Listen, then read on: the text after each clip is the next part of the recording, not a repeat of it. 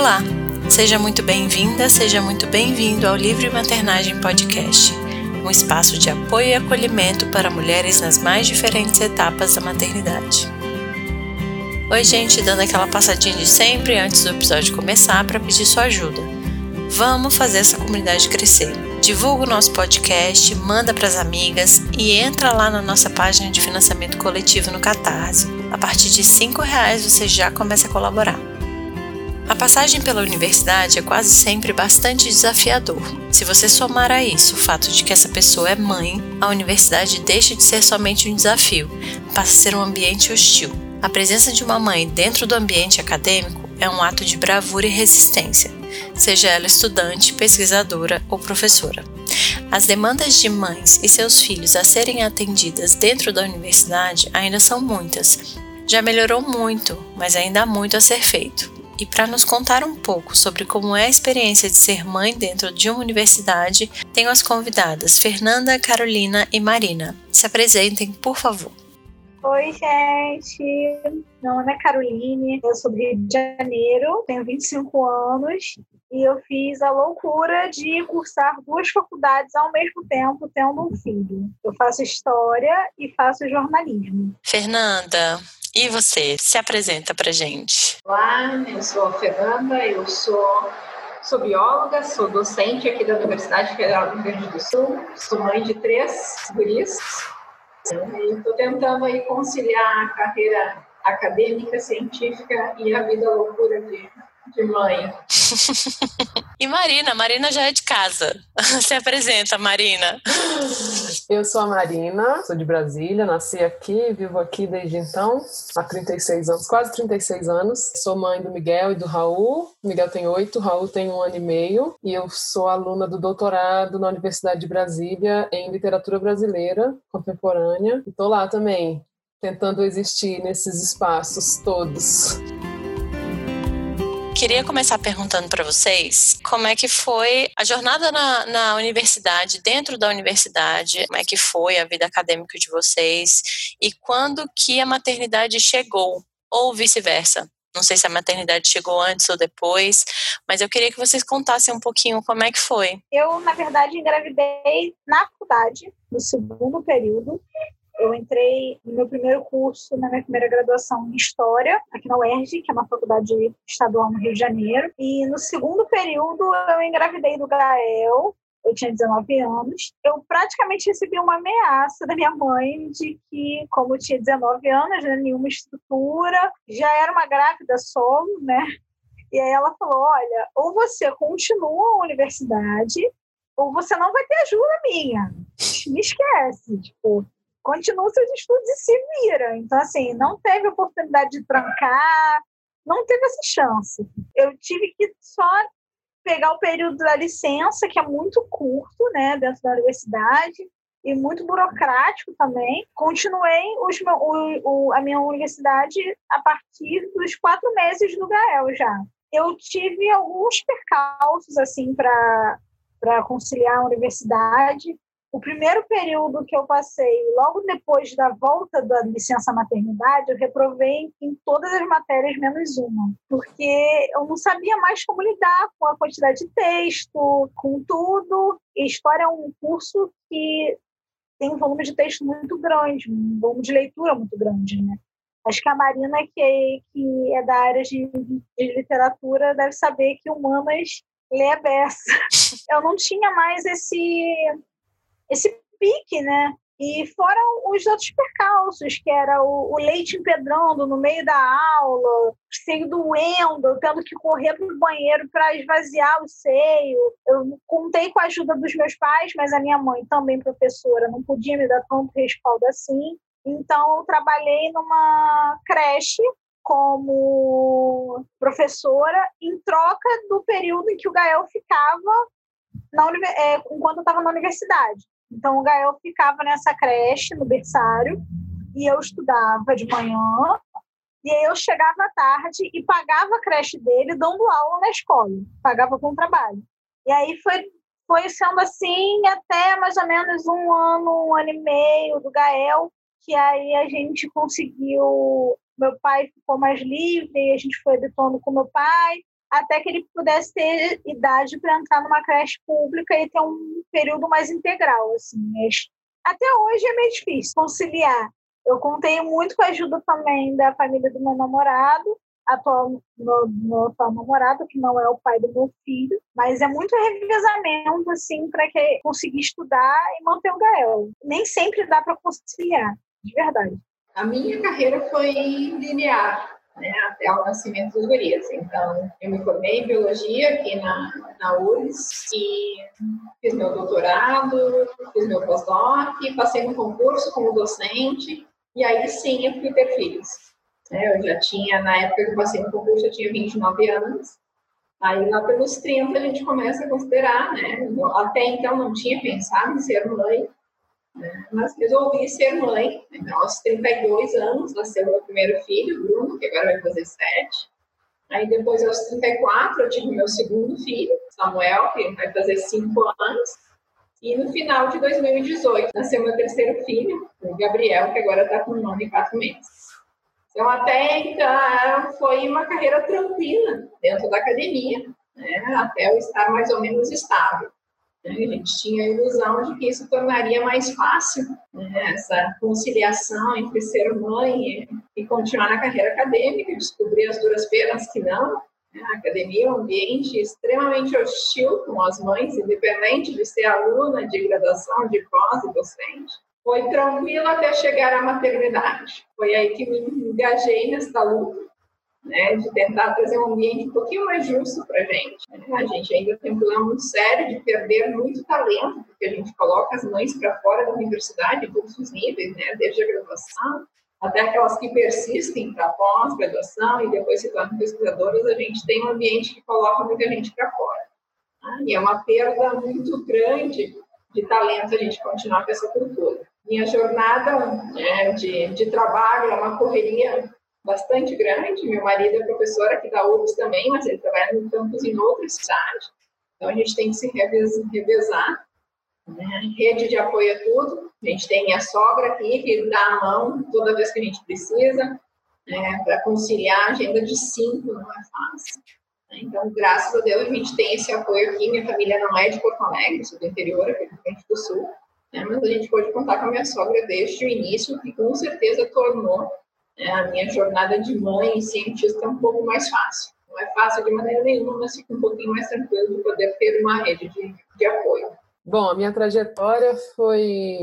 Eu fiz a graduação sem filhos. Eu tive o Miguel, meu filho mais velho, aos 27. Eu engravidei aos 26 e ele nasceu, tinha 27. Então, eu terminei a graduação solteira, sem filhos. Logo engatei no mestrado, e aí fiz o mestrado em literatura, e quando terminou o mestrado, eu saí querendo nunca mais voltar para o ambiente acadêmico. E eu lembro de falar, meu Deus, eu não quero nunca mais estar aqui. Eu não topo nada dessas coisas mais. E sair assim, tipo, ah, maldizendo todo mundo, todo, tudo, todos e todas. E aí fui viver a vida, assim, fui trabalhar, e aí comecei a namorar, e aí decidi, isso eu tinha 23. E aí, do alto da minha soberba de Caroline, não, nada, nada com você, eu tô falando de mim, tá?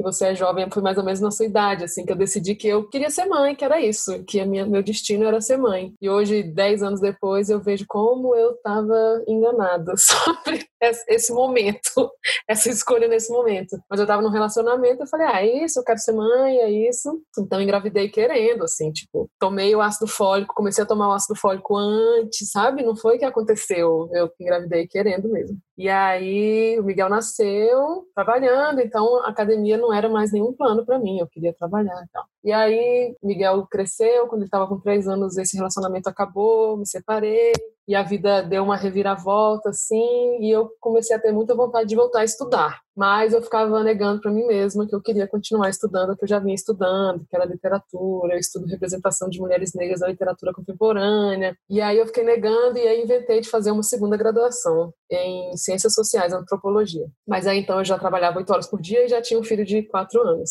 Tentei pegava as disciplinas à noite tentava negociar no trabalho, passei a ver o Miguel muito menos do que eu via, e aí fiz dois anos e, e vi que era impossível, porque aí eu tinha feito todas as disciplinas que era possível fazer no noturno, eu não conseguia liberação do trabalho no período diurno, nem de manhã nem de tarde. Não tinha como, assim, não cabia, não dava para ser, ser mãe, trabalhar e estar na universidade. E aí eu desisti, fui jubilada, enfim, saí da, do curso de Ciências Sociais. Foi bom, porque acho que não ia ser legal mesmo, não. Esse negócio de antropologia não tem muito a ver comigo mesmo, não. Foi bom descobrir isso, inclusive. Mas aí se passaram mais uns anos, e eu uns dois anos, e eu continuava com essa vontade. E aí falei: ah, vou só tentar a seleção do doutorado.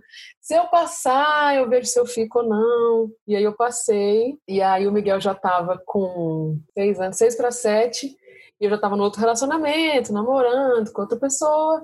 E aí eu passei na seleção do doutorado em outubro e em novembro eu descobri que eu estava grávida de novo. E aí foi, ok, então agora a gente vai encarar esse doutorado com essa gravidez. E aí fiz o primeiro ano do doutorado, então grávida, e aí tirei a licença, Raul nasceu em agosto, no comecinho do segundo semestre de 2018, Raul nasceu dia 14 de agosto, ele nasceu no dia que começava o semestre letivo na UNB. Então a minha licença maternidade foi certinho o segundo semestre. Assim. E aí, desde então, eu estou tentando conciliar. Agora saí do trabalho, estou só estudando, estou só fazendo doutorado, o que é um grande privilégio, considero um grande privilégio. Apesar de estar sem bolsa, alô CAPS, se alguém da CAPS estiver ouvindo. é, enfim, estou fazendo doutorado sem bolsa, mas estou podendo me dedicar inteiramente a ele e às crianças agora. Mas o convívio ainda na universidade, sendo mãe, continua bem complexo, assim. Continuo encontrando muitas barreiras, muitas dificuldades, desde as dificuldades mais bestas, assim, de não conseguir me matricular numa disciplina, porque aquela hora é a hora que eu estou com meu filho e a logística da, do dia não está permitindo, a questões mais complexas do tipo a minha produtividade de publicação, de conseguir escrever, de conseguir me dedicar para se eu pensar, agora eu já penso assim, é uma coisa mais real para mim, numa carreira continuar, tentar um concurso para virar professora, quando eu penso nisso, eu penso, eu olho para o meu currículo Lattes, eu fico muito preocupada, porque eu deixo muito a desejar no sentido de não conseguir produzir como as outras pessoas que não são mães ou não são pais, que estão envolvidos, conseguem produzir. Então, as barreiras são desde as mais simples até as mais complexas, assim, que acabam é, maculando uma possibilidade de futuro, se eu quiser continuar nessa carreira, né? A Marina deixou dois ganchos aqui que eu queria perguntar para vocês. Vocês têm três realidades e trajetórias diferentes, né? A maternidade se, se inseriu de, de diferentes formas na história de vocês. E eu queria saber de vocês quais, quais são as maiores dificuldades que vocês enfrentam como mães dentro desse universo acadêmico. Dentro da universidade, eu sempre costumo falar isso para muitas pessoas que eu conheço. É, quando a gente vira mãe, a gente começa a enxergar rombos na sociedade que a gente não enxergava antes. E é bizarro isso, porque antes uma parada que você podia ver clara, límpida, azul, de repente, quando você vira mãe, você vê que tem ali um sujinho, um cinza, tá meio rasgado, né? E a universidade, a UERJ, que eu estudo há mais tempo, né? E com quem o Gael tem uma convivência muito grande, Gael é presença cativa da UERJ, já de tanto que eu tive que levar ele para a faculdade. É uma universidade feita de concreto, né? Uma universidade, é um prédio dos anos 60, arquitetura feita de concreto. E aí eu sempre brinco com isso, que eu vejo vários rombos naquele concreto. Principalmente nisso, assim, é, eu já ouvi de professores, professoras, mulheres, assim, que eu não podia chegar naquele momento, o Gael entrava sete e meia na creche e o primeiro período começava às sete horas da manhã. E eu falei, professora, olha, professora, eu preciso chegar atrasada, porque o meu filho só chega às sete e meia na creche, a creche estava às sete e meia. E ela falou: então por que você pegou essa disciplina? Tipo, eu não tinha outra opção. E além de não ter outra opção, eu realmente queria cursar aquela disciplina, né? E aí, tipo, por quê? Né, sabe? É como se fosse é, alguém dizendo para você por que, que você teve um filho. A Fernanda apontou muito bem que a universidade é um ambiente muito hostil para as mães, em qualquer nível. Quando ela começou a fala dela, eu comecei a rememorar e puxar para a memória eu não tenho ciência. E se for, não é, é tão ausente esse assunto que eu, ninguém sabe, eu não tenho ciência de nenhuma professora mulher minha que seja mãe dentro da história. Assim, das quais eu passei. As minhas professoras ou não são mães ou já são bem mais velhas, né? Então já criaram seus filhos, já têm seus filhos criados. Mas assim, elas não são mães. As professoras que, pelas quais eu passei, tive aula, é, não vislumbram a maternidade. É como se fosse uma escolha, né? É, e aí a, a Marina falou do mestrado, do doutorado dela, né? Eu tô em vias de fazer a prova do mestrado em História, se Deus quiser, passarei. Alô, CAPES, quero bolsa, tá? Se alguém estiver ouvindo, a gente está aqui no apelo de vocês, mas todo mundo me pergunta por que, que eu vou fazer mestrado. Poxa, mas o Gael? Eu falo, cara, justamente porque eu tenho Gael. É muito difícil essa, essa, essas controvérsias, assim, desde os problemas mais simples. A Marina falou uma, uma coisa que me traduziu muito, que era ficava comparando o meu currículo Lattes com o currículo Lattes dos outros, né? Porque eu não apresentava trabalho suficiente, o outro já estava apresentando, né?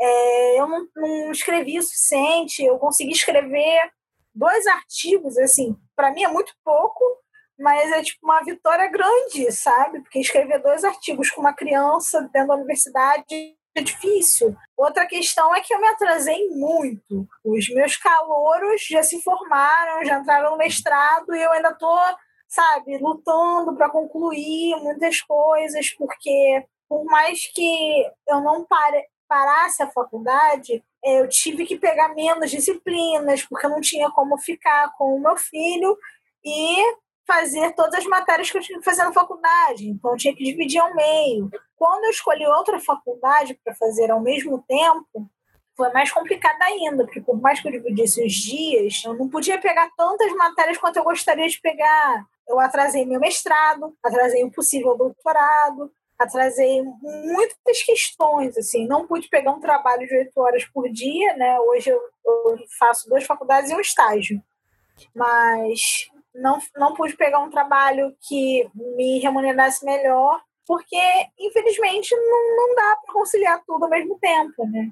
Fora o, o, o ambiente físico acadêmico que não tem nenhuma recepção para mulher mãe, né? O banheiro da universidade nunca tem fraldário, como se nenhuma mãe pudesse passar por ali, né? Várias vezes eu troquei o Gael no meio do centro acadêmico, ali naquela, sabe, arriam num cueiro, no máximo, um trocador ali improvisado. Não tem fraldário nem no banheiro feminino, nem no banheiro masculino, que é uma questão, né? Que a gente tem que debater sempre, porque existem pais. Não, não tem acesso físico para as crianças, sabe? Não tem um ambiente que acolha elas fisicamente mesmo, questões arquitetônicas, né, de espaço, de planejamento os meus amigos sempre ficavam muito circundando o Gael, porque do nada ele podia escorregar ali numa daquelas rampas da UERJ cair, sabe? Porque o ambiente não é preparado para isso, ou não tem espaço para ele, né? E, então eu vejo muito que o maior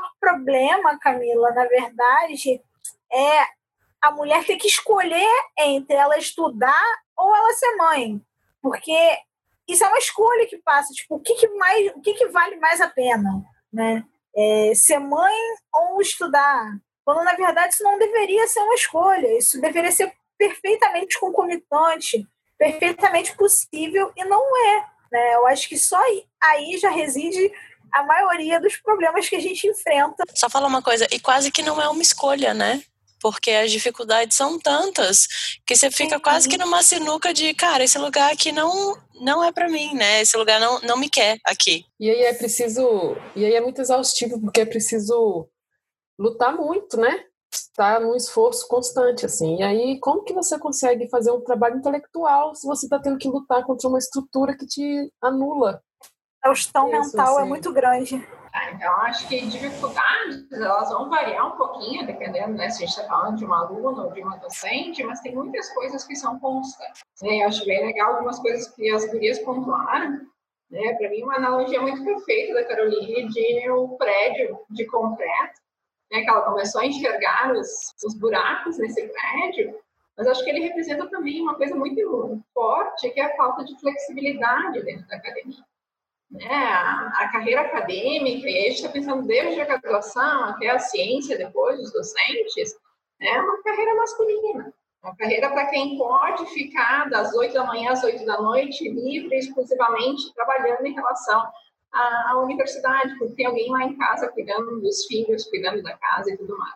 É, a gente ainda, apesar de já estar tá nos anos 2000 e tanto, a gente ainda reproduz isso muito fielmente, né? De que a, a mulher está lá em casa cuidando de tudo enquanto o homem está se dedicando. Né? Então, a, a, carreira acadêmica reproduz isso muito claramente. Então, dificuldades que eu encontrei, né? Eu não passei por esse problema na graduação, na pós, né? mas lá quando eu me tornei docente, o primeiro embarque que a gente tem, né? Eu fiz a escolha de ter filhos, de fato, né?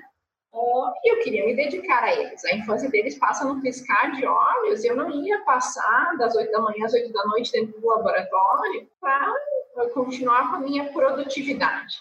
Né? A gente, dentro da academia, adora a meritocracia e mostrar que estamos produtivos. Né? Então, esse foi o meu primeiro impacto. Eu decidi que a prioridade, nesse primeiro momento dos, dos guris, uh, era estar com eles. Né? Então, isso afetou absurdamente a minha produtividade por uma questão de tempo. Né? A gente não trabalha das 9 às 5, das 9 às 5, essa jornada não existe dentro da academia. Né? Então, a gente tem esse problema da produtividade que, que a Marina falou, e ele vem desde a graduação, se mantém nas aulas de pós, uh, e é bem acentuado né, quando a gente está falando das, das cientistas, das docentes, pesquisadoras. Né? Então, o nosso Lattes tem um buraco bem grande, em decorrência das, das licenças e do período de dedicação aos filhos. Um outro problema que eu acho que a gente pode, pode discutir, né, e que a, a Caroline falou um pouquinho, né, que ela encontrava uma resistência das professoras, né, quando foi fazer a disciplina lá às sete da manhã. E eu acho que isso foi uma das coisas que mais me chocou, né, quando eu comecei a, a enxergar os problemas, é que a, as mulheres eram fonte de resistência para as mudanças. Pode ser concomitante a maternidade, a carreira acadêmica, ou os estudos, enfim, a gente só precisa de apoio.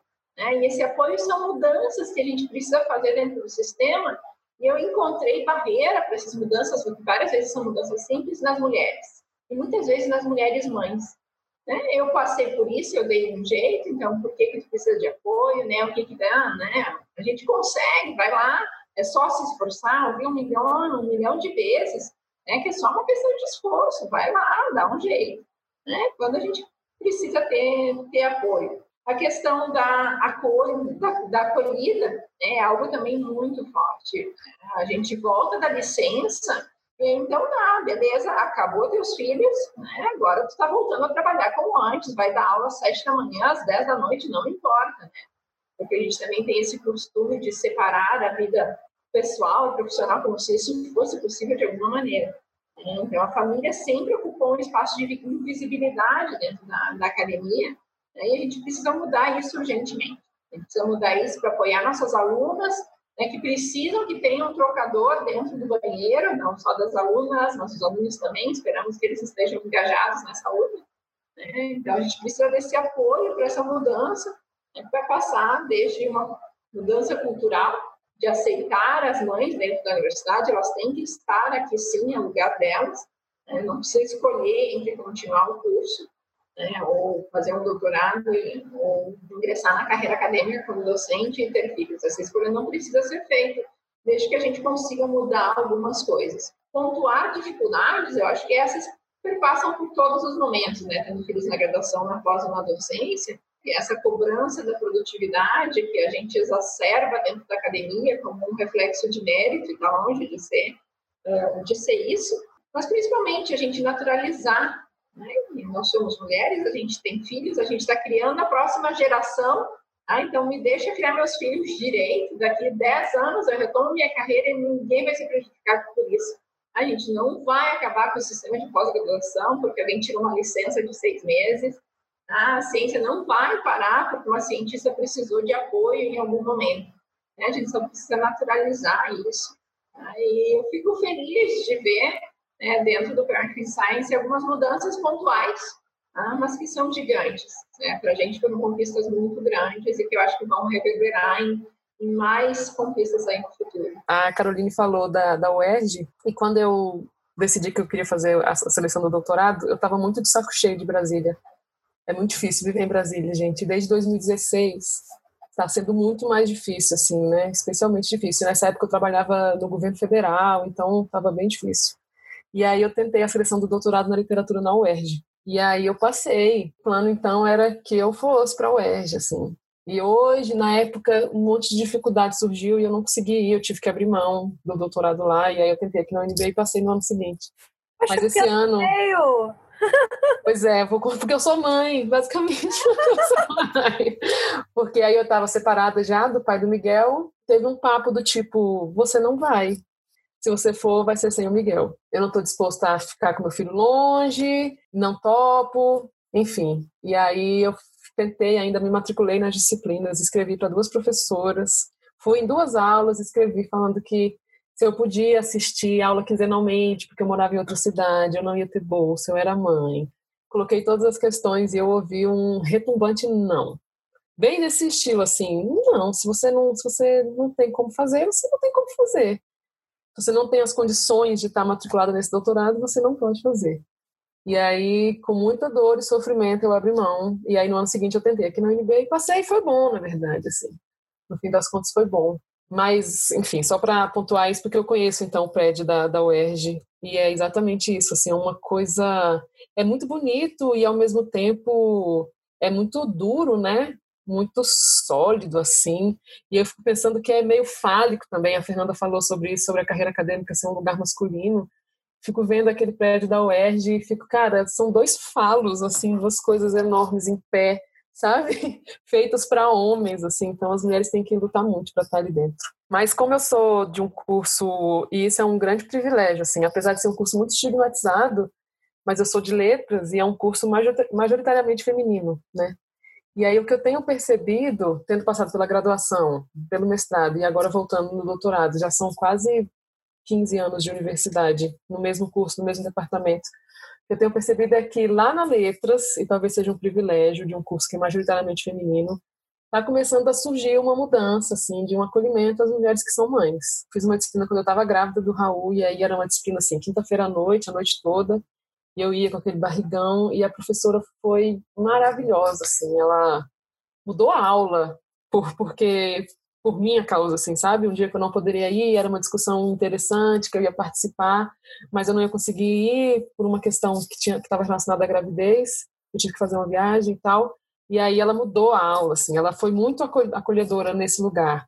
Então eu tenho sentido lá no meu departamento essa mudança, assim, meio pontual, e atribuo isso ao fato de ser um departamento que está cheio de mulher, e não todas são mães, poucas são mães, mas algumas são mães, e está tendo uma renovação também no departamento. Então, tem mulheres jovens entrando. A Fernanda falou que entrou como docente aos 29 anos. É isso, tem professora lá que é isso, tem 30 anos, 30 e poucos anos, e é mãe, ou tem desejo de ser mãe, então, acho que está vindo uma renovação, assim, sabe? Lá no meu lugarzinho de onde eu posso falar, né? Da minha experiência. Uma outra dificuldade, a, dificuldade maior que eu percebo, que eu estou lidando com ela agora, assim, que eu entrei aí no segundo ano do doutorado, terminei as disciplinas, então agora eu tenho que sentar e começar a produzir, escrever minha tese, fazer minha pesquisa mais solitariamente, assim e ao mesmo tempo tenho esse desejo de publicar alguma coisa para fazer um currículo ficar um pouquinho mais recheado. Então a grande dificuldade que eu tenho percebido é isso que a gente já falou, que é de conseguir conciliar a demanda da maternidade com uma produção intelectual.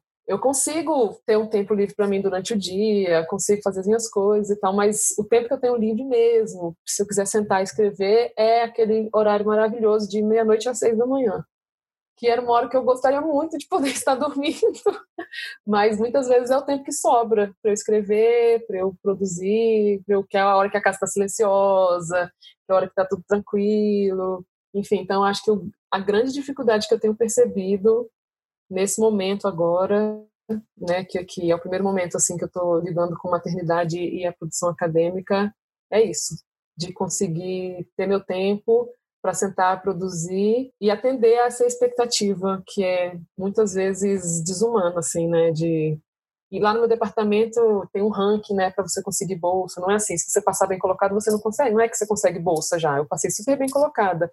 Mas depois que tem a seleção para você entrar, tem uma outra seleção das bolsas e a seleção das bolsas é analisando o currículo Lattes. E aí eu estava vindo de uma distância de oito anos da academia, eu estava só trabalhando, então não tinha currículo Lattes. A minha última coisa do currículo Lattes era meu mestrado em 2010.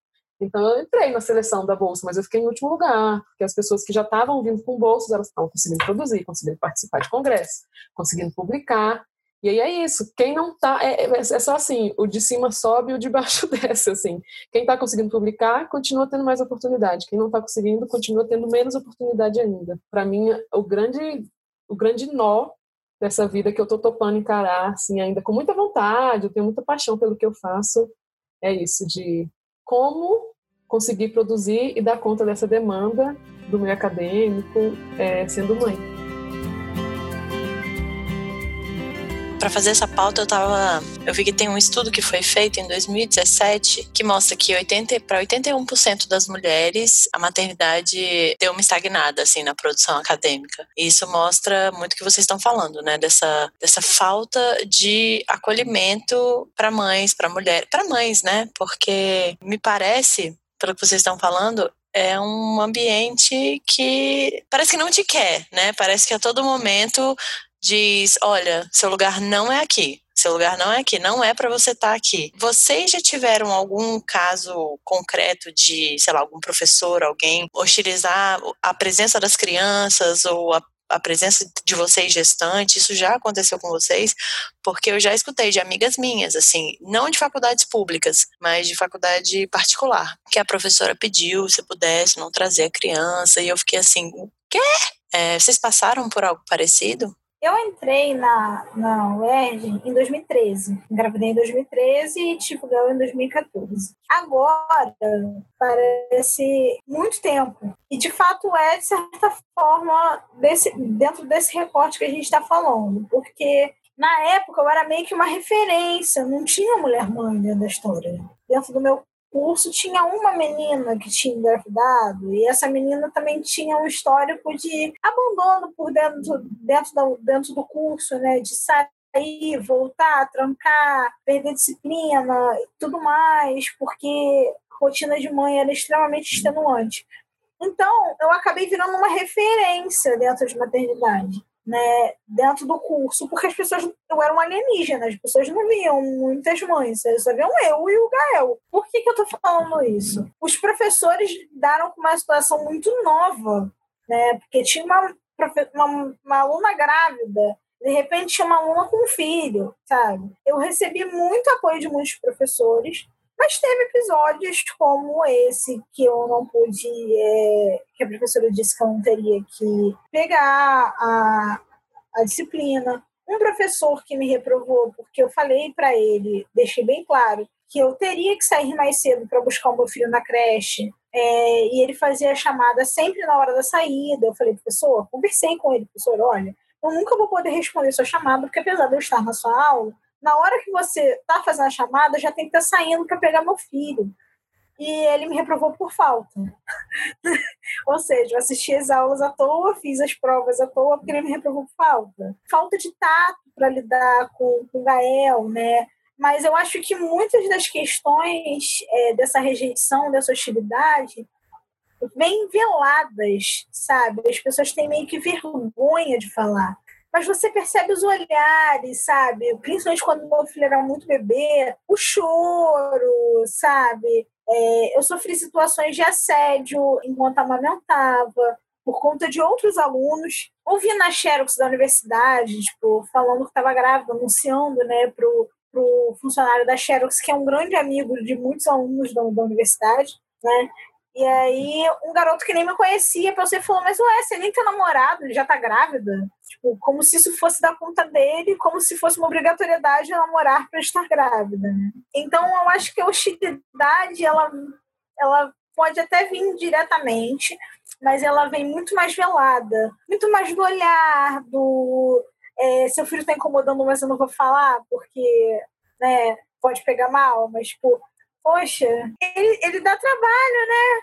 E aí você fica sem graça, né? Porque o que, que você tipo, vai fazer não vou falar, filho? mas já falei, né? Exatamente. Não vou falar, mas já falei de outro jeito, né?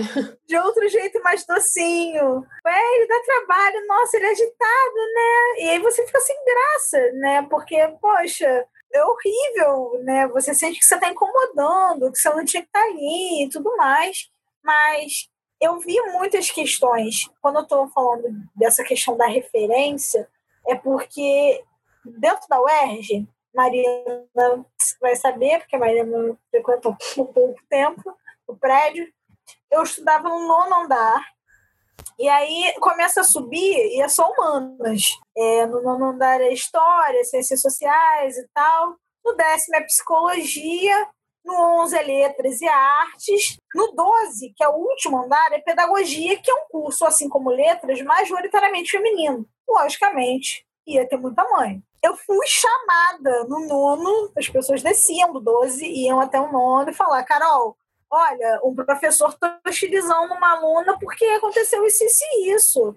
E o professor está tirando a aluna de sala. E aí, e aí saía a Carolina do nono para ir para o 12 para comprar outra briga, porque o professor simplesmente. Era sempre professor homem.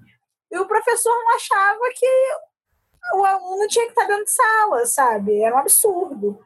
Conforme o tempo foi passando e as pessoas já estavam acostumadas com a cara do Gael, né? eu recebi muito acolhimento dos meus professores, assim. Eu, eu já trabalhei como monitora, estagiei como monitora, né? Então eu tinha que ir, estar presente numa aula que não era minha, né? Monitorando ali. E aí já recebi acolhimento de professor que eu estava indo ali para trabalhar em tese e o professor brincar com meu filho, sabe? Modificar a aula, de professora, uma professora muito querida minha, Jéssica Gaio, faço até questão de falar o nome dela, porque ela é uma professora muito querida todas as mulheres do, do, do, curso, né? Teve uma aula que ela foi e falou: Olha, Gael, senta aqui, só estamos esperando a sua presença. Tipo, sabe? Coisas que fazem diferença, pequenas coisas, né? Mas que demorou um tempo, né? Primeiro as pessoas ficaram chocadas, tipo, nossa, tem uma aluna grávida. Segundo, nossa, tem uma aluna com bebê recém-nascido, o que faço? Nossa, tem uma aluna que está trazendo uma demanda de que ela não pode responder chamada, então vou reprovar ela. Muito depois é que os professores começaram a se adaptar, porque isso ia começar a surgir. E aí começaram a surgir mais mães. E aí eu acho que foi bom isso acontecer. A gente começou a pautar na UERJ a questão da creche universitária justamente por conta disso. Eu não sei como é que é em Brasília, nem como é que é no, no Rio Grande do Sul, nem em Santa Catarina e tal, né, nas universidades do Sul, porque no Sul parece que as universidades são muito próximas umas das outras, né? Mas aqui no Rio de Janeiro, a gente tem muito pouca univers... creche universitária, assim. Se eu não me engano, a gente tem uma na UF e uma na UFRJ.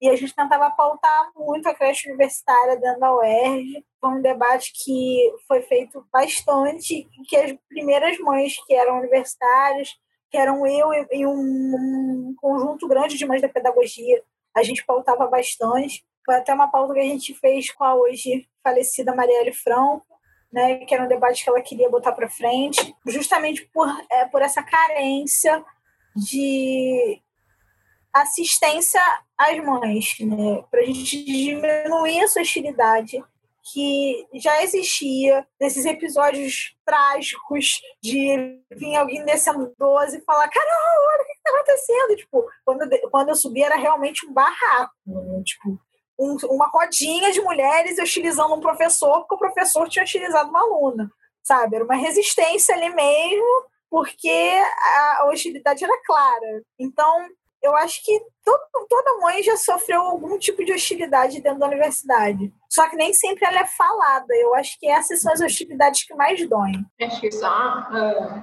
fazer um link, uma coisa que a, que a Marina falou e depois o que a, a Caroline falou. Então, que a Marina disse começou a ver mudanças né, acontecendo dentro do ambiente dela. Eu acho, né, eu gosto de ser uma pessoa positiva, então eu acho que a gente está passando por um momento de mudança, assim, né, de uma mudança positiva nesse tema de maternidade dentro da universidade.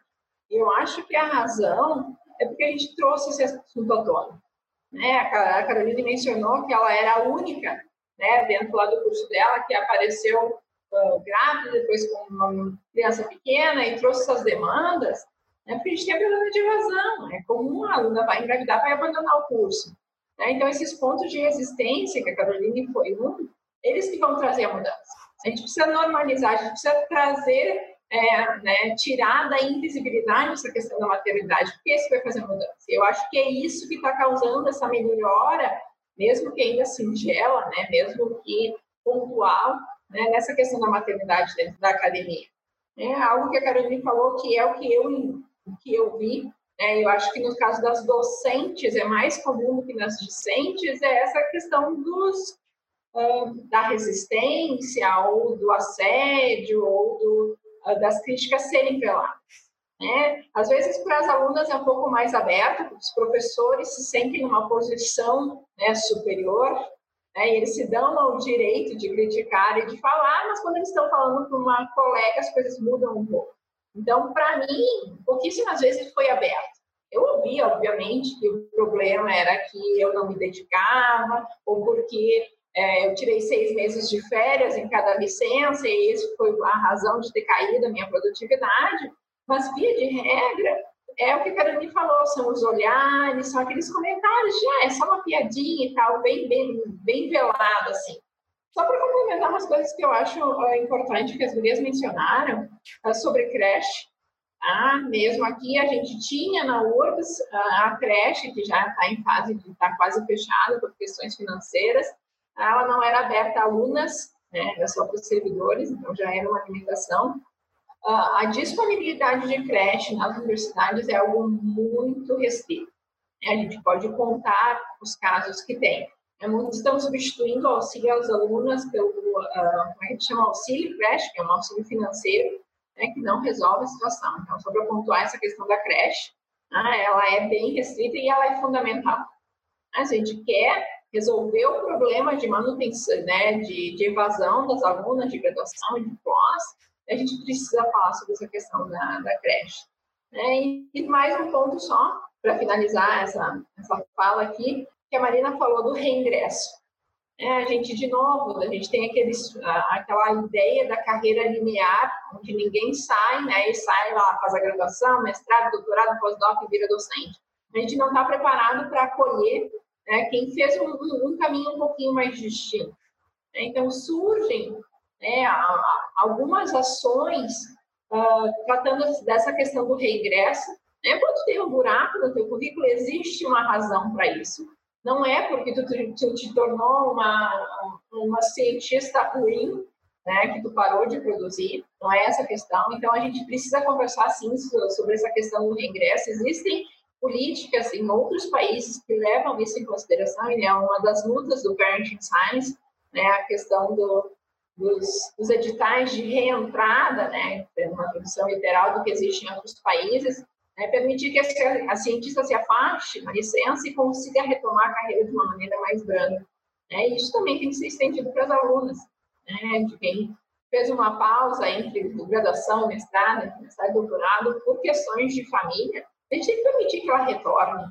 Tá? Não dá para deixar ela sem bolsa porque a gente teve alguém que não teve nenhuma pausa na carreira né? não só por causa de família, às vezes por outras questões. Como eu disse, gosto de ser positiva, acho que mudanças estão acontecendo e é porque a gente está trazendo esse assunto para a visibilidade. Então, o Parenting Science teve muitas portas abertas, a gente conseguiu vitórias bem significativas porque era uma demanda represada, a gente só precisava começar a falar sobre isso, né, que a gente ganha apoio, a gente ganha uh, visibilidade a gente consegue mudar. Né? Então, acho que essas mudanças vão passar por isso, a gente não sair desse lugar onde ninguém conversa sobre ter família, sobre ter filhos dentro da, da universidade, né, para trazer esse assunto à tona e, e, fazer diferença. Eu acho que a gente consegue, né, no futuro próximo, fazer uma diferença bastante grande com esses, esses movimentos que têm surgido, os coletivos de mães dentro das universidades, ações é, como a gente criou o Parenting Science, mas existem várias uh, ações uh, similares é, a gente se une e a gente consegue mudar alguma coisa. Bom, é, episódio de hostilidade né, pela maternidade, assim, né, sofrida por ser mãe. Hostilidade, assim, de, como a Caroline falou, eu não sofri, não. Não lembro, assim, dessa hostilidade mais explícita, assim, né, de ser reprovada por falta ou de ter que comprar uma briga com o professor. E talvez, talvez uma hostilidade que é anterior, assim, né, tipo, não me matricular na disciplina, talvez uma coisa ainda menos corajosa que a Carolina, que se matriculou e foi lá comprar a briga. Era tipo assim, eu olhava aquele horário, não dava para mim eu nem me matricular, porque eu já entendia que ia haver uma briga depois. Mas isso foi só quando eu estava fazendo a segunda graduação. Depois, na, no doutorado, eu não, não senti isso, não. Mas, e aí eu fico sempre pensando, né, porque é um tema muito recorrente, assim, que eu me debruço muito para pensar sobre porque muitas vezes, na maioria das vezes, não é uma escolha, né? Que é pensar em racismo, assim, tipo. E aí, quando Fernanda fala e Caroline falam sobre essa coisa velada, Caroline principalmente falou, né, sobre não tinha uma reclamação, tinha aquele olhar, não sei o quê, é impossível não pensar na mesma estrutura que há, que o racismo tem na vida, assim, né? A gente tem essa, essa ilusão de achar que o racismo no Brasil é velado, que as coisas são menos explícitas, mas a gente que é preto sabe que não tem nada de velado assim, né? A gente está sempre recebendo esses olhares, está sempre recebendo essa fala que é passivo-agressiva, que parece que na verdade está te fortalecendo, mas ela tá te diminuindo, assim. Então, achei Acaba impossível não. Com racismo, essa não fala dele. É, exatamente. Não vamos falar sobre, que aí ele desaparece, né? E aí achei impossível não fazer esse link, assim, com a maternidade, que também é um lugar social, né, uma posição social que é estigmatizada, que é diminuída. Ser mãe é, como a Camila disse aí, acho que foi no primeiro episódio, ser mãe é treta pra caralho. Ser mãe é muita treta, cara. Ser mãe é treta e ser mãe preta é muita treta duplamente, assim. Ser mulher preta e mãe é tipo você tem que estar muito afim de continuar existindo resistindo, porque é cansativo pra caramba, né? Um episódio que eu lembro, só para fazer esse link, assim, que eu fiquei muito pensando sobre maternidade e racismo e os lugares que a gente precisa ocupar e como a gente precisa se defender, que às vezes vira até uma coisa persecutória, assim, você começa a se questionar se não é você que está achando que as pessoas estão te questionando muito, sabe? E lá no fundo não é, porque você está recebendo esses olhares, você está recebendo essas indiretas. Uma experiência que eu tive foi agora, no, no semestre passado, eu fiz uma disciplina fora do meu departamento, foi uma disciplina na psicologia, que era uma disciplina sobre gênero uma professora super legal, tem uma discussão super legal sobre gênero e saúde mental de mulheres, mas a gente via muitas vezes o despreparo da maioria da turma em lidar com a maternidade, assim, sabe? Como se a maternidade não fosse uma pauta, e aí é isso, é uma disciplina que discute gênero, é uma disciplina que está discutindo feminismo necessariamente dentro da universidade. Então, muitas vezes era colocado a maternidade como uma pauta de fora do feminismo, assim, né? E a gente ficava se perguntando: se a maternidade não é pauta do feminismo, a maternidade é pauta de quê?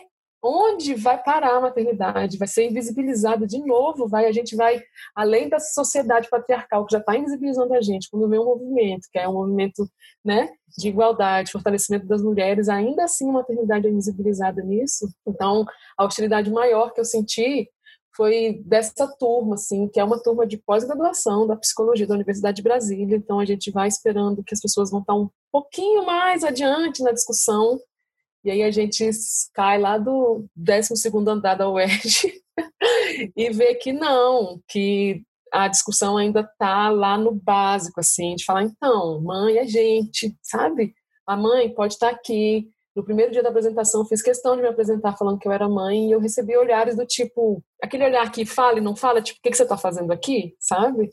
Então, e eu fiz, fiz questão de falar também. Eu falei, então, eu estou aqui justamente porque eu recebo olhares desse tipo e eu preciso confrontar esses olhares, porque se eu não estiver aqui, se as mães não estiverem aqui, primeiro que é um, é um prejuízo enorme para a vida dessas pessoas, de cada uma dessas mulheres, e segundo, que é uma perda gigante para o saber científico, porque eu sempre gosto de falar isso, assim, tem muita gente que não escolhe ser mãe, e tá tudo bem, né? Sou muito defensora de que a maternidade tem que ser uma escolha ética e responsável, não tem que ser uma imposição, né, por causa do seu sexo, enfim. Mas eu fico pensando, tem gente que não escolheu parir, ter, ser, ser pai, ser mãe, mas todo mundo nasceu, né, gente?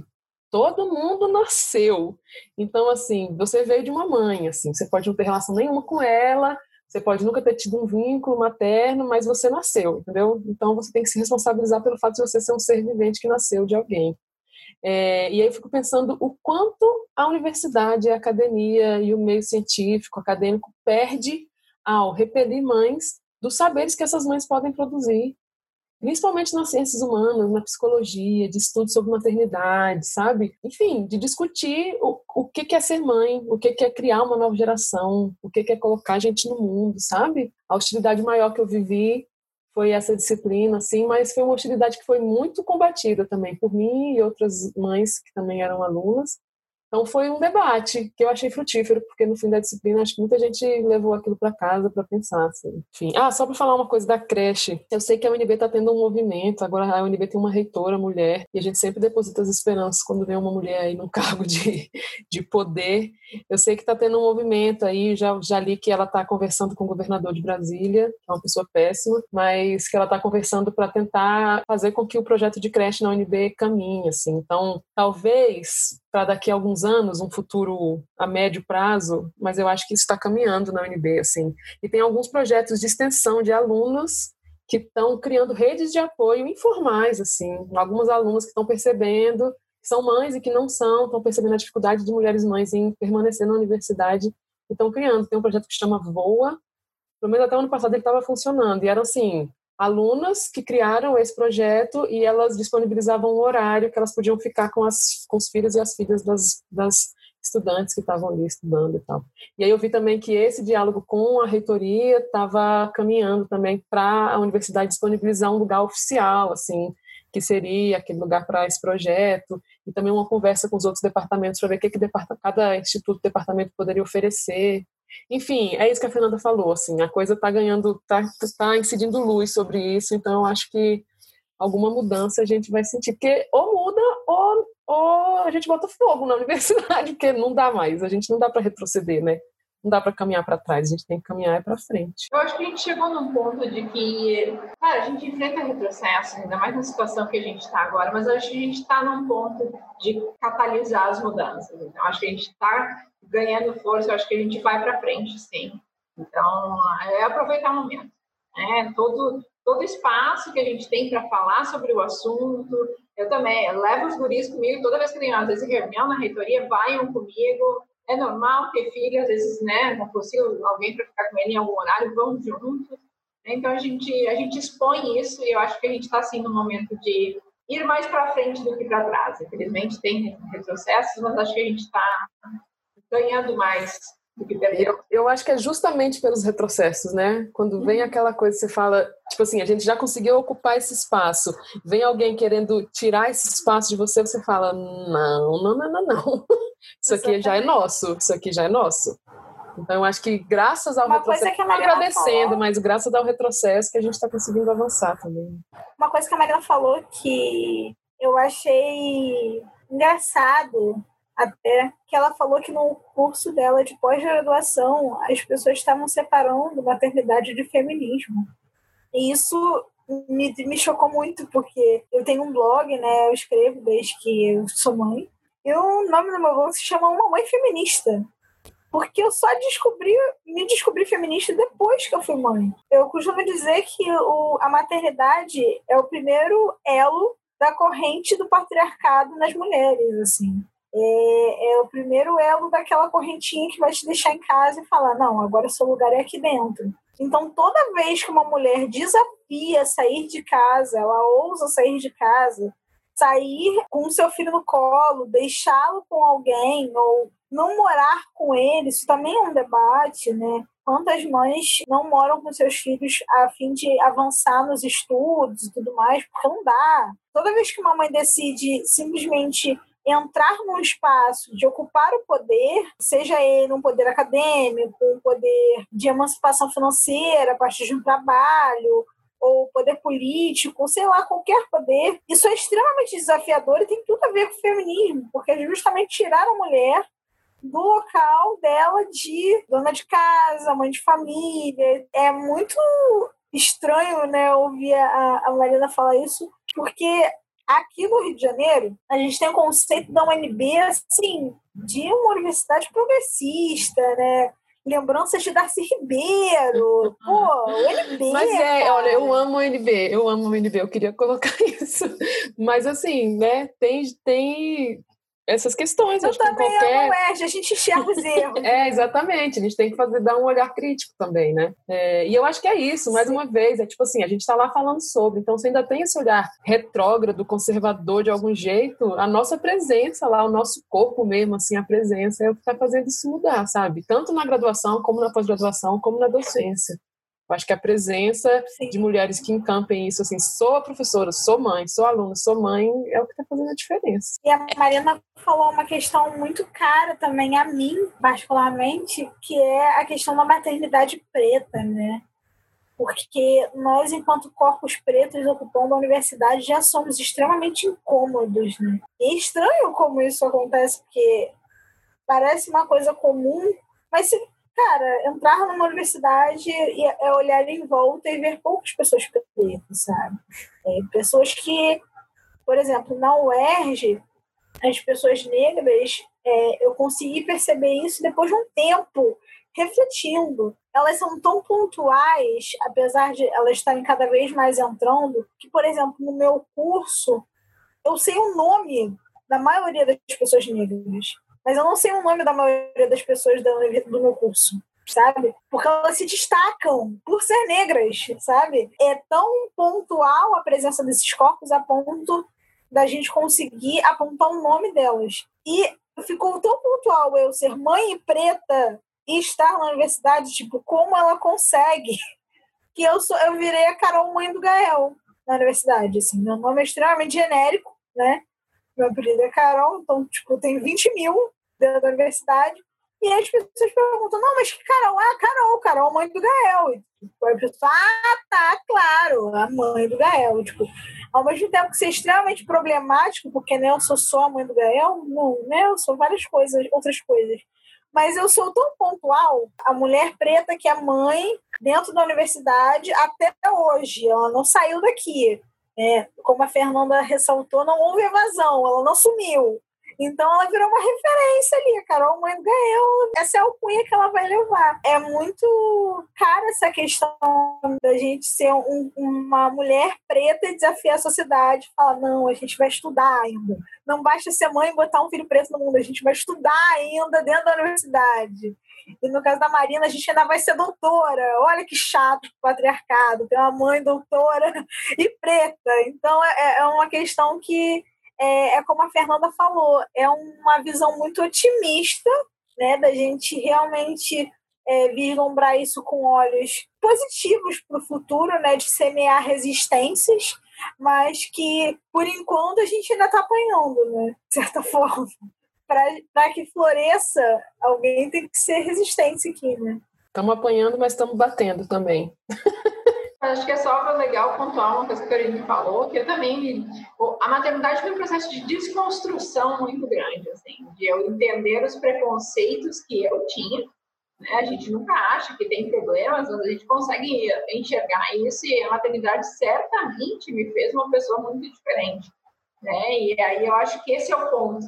A gente não pode perder né, essa força revolucionária né, da maternidade nas nossas vidas, porque a gente não sabe apoiar.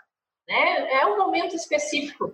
A gente precisa de apoio, né, aqueles primeiros anos, né, que vão ser mais complicados com uma criança pequena, é um apoio específico. Depois a gente vai conseguir né, retomar carreira, retomar graduação e tudo mais. É inaceitável que a gente coloque para fora um, um talento tão grande de tantas mulheres porque a gente não consegue reconhecer né, esse poder revolucionário da maternidade não consegue apoiar este momento né, de, de, transição entre uma vida e outra.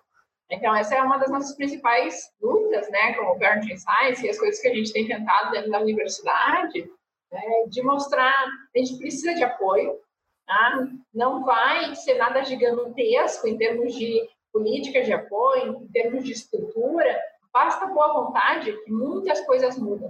Né? A gente sabe que neste momento falar de dinheiro dentro da ciência, da universidade é bastante complicado, né? mas várias coisas a gente resolve sem dinheiro. A gente resolve com flexibilidade, com boa vontade da gestão. Né? Então, acho que é, a gente precisa, sim, considerar né, que a maternidade vai trazer pessoas diferentes, diversidade é tudo. Né? A gente já tem artigos científicos mostrando que qualidade está né, tá completamente relacionada à diversidade, tanto dentro da ciência quanto do mundo corporativo, a diversidade que faz qualidade. Né, e a gente está falando de tudo daí, de gênero, de raça. Né, então a gente não pode mais ignorar isso. Acho que a gente tem que continuar nessa luta, vamos seguir apanhando, Carolina, não tem problema, né, mas a gente vai, vai fazer a diferença, eu acho. Eu acho que é politizar a maternidade, assim, né? parar de achar que a maternidade é uma questão só daquela mãe, só daquela família, entender que a maternidade é um trabalho coletivo. É isso, a gente está criando a próxima geração, entendeu? A gente está criando quem vai estar tá na universidade daqui a uns anos, ocupando os cargos de, de, de gestão, de prestígio daqui a uns anos. Então, é, a gente tem que politizar esse fazer, assim, entender que ele não é das mulheres só, entender que ele é de todo mundo, entender que ele é responsabilidade da sociedade mesmo. Tirar esse fardo de cima da gente, essa, essa história de quem pariu o Matheus uhum. que o embare não tem não provérbio existe. mais odioso. É odioso. Esse. A odioso. gente tinha que parar, esquecer. Ai, esquecer desse, desse negócio. Pois é. Enfim, acho que politizar a maternidade dentro da universidade é um caminho mais que necessário, urgente. Assim. Gente, muito obrigada, cara. Que conversa maravilhosa. Antes da gente terminar, tem dois pontos. Um, as dicas, e o segundo, para vocês deixarem o jabá. A Marina já deixou no último programa, mas a gente manda o jabá de novo. Primeiro, vamos às dicas? Eu tenho a dica de um livro que me foi muito chocante e em termos assim de, de realidade, né? É um, um livro que se chama Mães Arrependidas, de uma escritora israelense chamada Orna Donati. E ela é incrível, porque é um livro que relata experiências de entrevista. Ela é uma psicóloga e ela entrevista várias mães numa realidade israelense, né, é, é totalmente diferente, é, a religião é diferente, o machismo é muito mais incrustado, o debate feminista é muito ainda é, rechaçado, né?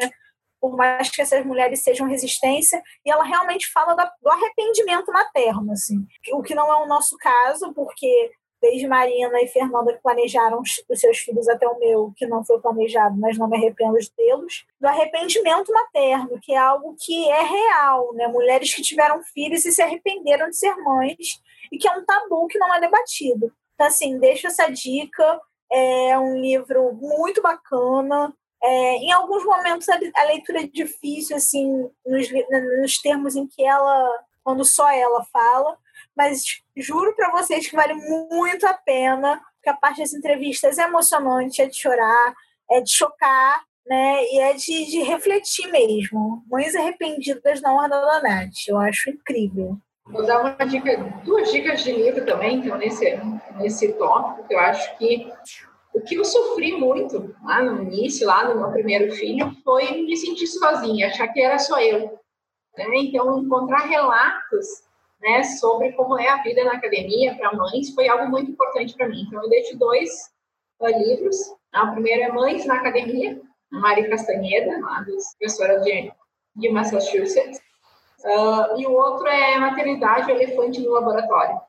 Então, os dois trazem relatos. A gente vê que não é só a gente que passa por isso, e eu acho que isso é fundamental, a gente conseguir ver que é um, uma questão geral. Então, fica de dica aí. Né? Qualquer um desses dois livros tinha. Uh, várias vezes a gente chora lendo e tal, mas a gente se identifica e a gente consegue ganhar força porque a gente vê que não é não é uma exceção, não é só a gente que está passando por isso. Carol, esse livro eu li recentemente, inclusive nessa disciplina da psicologia que eu estava falando. Que é isso, assim, entendeu? Tinha uma galera nada a ver que estava lá no Beabá, mas a gente teve essa leitura que foi incrível. Esse livro é maravilhoso. E eu quero dizer que eu me arrependo, às vezes, de ter os meus filhos. Não é toda hora, né? Não me, tipo assim, não gostaria que eles sumissem. Não é um arrependimento assim que eu gostaria que eles não existissem. Mas em alguns momentos eu falo, caraca, se eu pudesse, eu acho que nesse momento eu não teria tido Acho que toda mãe pensa, já é, pensou isso. Exatamente. Exatamente. Impossível então, não pensar assim. É... Então eu acho que esse livro é legal porque ele humaniza, entendeu? Esse sentimento que é completamente humano. Ser mãe é esse, esse compromisso pro resto da sua vida. Que outro compromisso é pro resto da vida, gente? Nem tatuagem, eu tenho várias, mas se eu quiser eu posso tirar, entendeu? Eu posso ir ali cobrir, tirar, fazer um tratamento. Enfim, é, então, eu quero só reforçar a dica da Carol, porque ela trouxe isso e é maravilhoso esse livro. Mas eu não vou dar dica de livro, já que vocês deram dica de livro. Eu vou dar dica de duas pessoas que eu sigo no Instagram e que tem sido muito legal, assim. Uma delas é um perfil que eu descobri meio do nada, chama A Doutoranda, é a doutoranda, E para mim está sendo maravilhoso. Eu estou dando uma dica para mim mesma, na verdade. Ela é que dá ela, é, que ela, ela dá várias dicas sobre como você estar no meio acadêmico e manter a sua saúde mental. Assim. Nossa, já estou seguindo aqui já. É. como você conseguir produzir sem sofrer, você conseguir produzir e poder assistir sua série no Netflix, sabe? É uma questão que para mim é muito importante, que é uma questão de organização, assim, que muitas vezes eu me pego derrapando, assim, sobre não conseguir ler nada essa semana e aí fico sofrendo, me martirizando, assim. Então, eu tô achando muito legal essa moça, esqueci o nome dela agora, mas é a ponto doutoranda, super legal. E uma outra que eu amo, essa eu queria ser amiga dela, Giovana Xavier, se você estiver me escutando que é uma professora da UFRJ. Ela é da História, inclusive, Caroline. Não sei se você conhece, ah. mas ela é professora na educação, mas ela é a formação dela é em História. E o arroba dela é Preta Doutora, sem o O, Preta Doutora. E aí ela fala muito aí nesse lugar de ser docente já. Ela é mãe também, e ela é uma mulher negra. Acho ah, eu a sigo! É, eu acho ela incrível. E aí ela também dá essa humanizada, assim, nessa coisa de eu sou uma mulher negra, eu sou mãe, eu sou professora da Universidade Federal do Rio de Janeiro. Engulam isso e engulam, inclusive, as minhas falhas, a minha humanidade, assim. Então, eu sigo a Giovana e sou muito fã dela. E aí, essas duas dicas que eu queria dar, essas pessoas são bem legais e têm me ajudado a organizar a minha vida acadêmica e a me ver lá dentro, porque eu acho que tem isso também, sabe? Quando você vê uma mulher negra, mãe, sendo professora de uma, das maiores universidades do país, e ao mesmo tempo ela é super jovem, ela tem um Instagram, e ela posta, enfim, várias coisas, você se sente pertencendo, né? Acho que a sensação de pertencimento é muito valiosa. As minhas duas dicas são essas. Vou dar a minha dica. A gente falou muito aqui de ocupar, mães ocupando espaços, né? É, então, eu vou dar a dica de um livro que não é necessariamente um espaço acadêmico, mas é um espaço também extremamente masculino, de repente até mais masculino do que a universidade, que é o livro da, da Manuela Dávila, O Revolução Laura, que ela, ela conta como foi ter a Laura, receber a Laura, continuar dentro do, da política e acabar sendo candidata à vice-presidência da República. É um livro, ele é quase que um livro para a Laura. A sensação que a gente tem é que a, a Manuela escreveu para a Laura. Então é um livro lindo, é um livro super sensível e é um livro que mostra como é aquilo que a gente estava falando, esse pontinho de resistência ele parece que vai reverberando e as pessoas vão percebendo, percebendo a Laura, percebendo a Manuela e quando ela vê tem um governador que traz brinquedo para a Laura poder brincar, para ela poder ter uma reunião e assim vai no, e aquilo que a Fernanda falou, vai normalizando a presença da Laura e vai humanizando aquela aquele ambiente tão fechado, tão hostil e tão masculino. Então a minha dica chama Revolução Laura, é o livro da Manuela Dávila. Eu achei ele maravilhoso, assim. É um livro super, super rápido, super tranquilo de ler. Gente, agora eu queria deixar aqui para vocês o espaço para vocês para as pessoas poderem achar vocês. Eu sei que a Fernanda tem um projeto muito legal, que agora você pode explicar, o Parenting Science, a Caroline também, divulgar o Instagram. O espaço é de vocês agora. Eu sou uma mãe feminista, algumas pessoas que ouvem esse podcast talvez já me conheçam. Eu tenho um Instagram que fala sobre maternidade, empoderamento, principalmente maternidade preta, empoderamento da mulher, empoderamento da mulher preta, é, das mulheres na política. Falo sobre vários assuntos referentes à maternidade, mas de uma forma real, né? É, e principalmente um viés de uma mulher pobre, estagiária, que não, não tem dinheiro para tratar das maiorias das coisas que é, o mundo né, da blogosfera materna e paterna trata e tudo mais. Né? Então, segue lá no Instagram, no Twitter, no Facebook. Uma mãe feminista. Sou eu mesmo. Nosso projeto, na verdade, começou como um projeto, virou um movimento, é o Parenting Science. É só para explicar por que o nome ficou em inglês. Tá? Porque a gente sabe que, graças a Deus, existe uma mudança muito, muito, muito lenta acontecendo, mas que pais estão começando a ser pais. Né? Então a gente deixou o nome inglês para se desvincular um pouco de que filho da mãe. Né? Então o Parenting Science uh, surgiu com esse intuito de trazer discussão sobre o impacto da maternidade na carreira uh, científica das mulheres aqui, incluindo também os pais. A gente tem um estudo para fazer essa análise, tá? aqueles dados que a a Camila mencionou antes, é um dos nossos trabalhos, né, de que 80% tiveram impacto negativo, né, cientistas tiveram impacto negativo. Vocês encontram todas as informações uh, nos nossos perfis da Facebook e Twitter e Instagram. Gente, eu não tenho arroba, vocês são aí conectadíssimas. É. Eu tava falando isso com meu companheiro hoje, falei, ah, eu vou fazer hoje participar do podcast, e as duas pessoas que vão estar, elas são, elas têm milhares de seguidores, e eu tenho 300 seguidores, que é a minha família e os meus amigos só. Então, não tenho arroba, mas já fiz meu jabá no outro dia, né, Camila? Não vou fazer de novo, não. É isso, gente. Hoje ficamos por aqui. Se você tem alguma sugestão, crítica ou elogio, já sabe, manda um e-mail pra gente, livrematernagempodcast.gmail.com ou fale com a gente nas nossas redes sociais, no Instagram, que é o arroba Livre Maternagem, ou na nossa página no Facebook. Espero vocês daqui a 15 dias com mais um episódio. Tchau, tchau!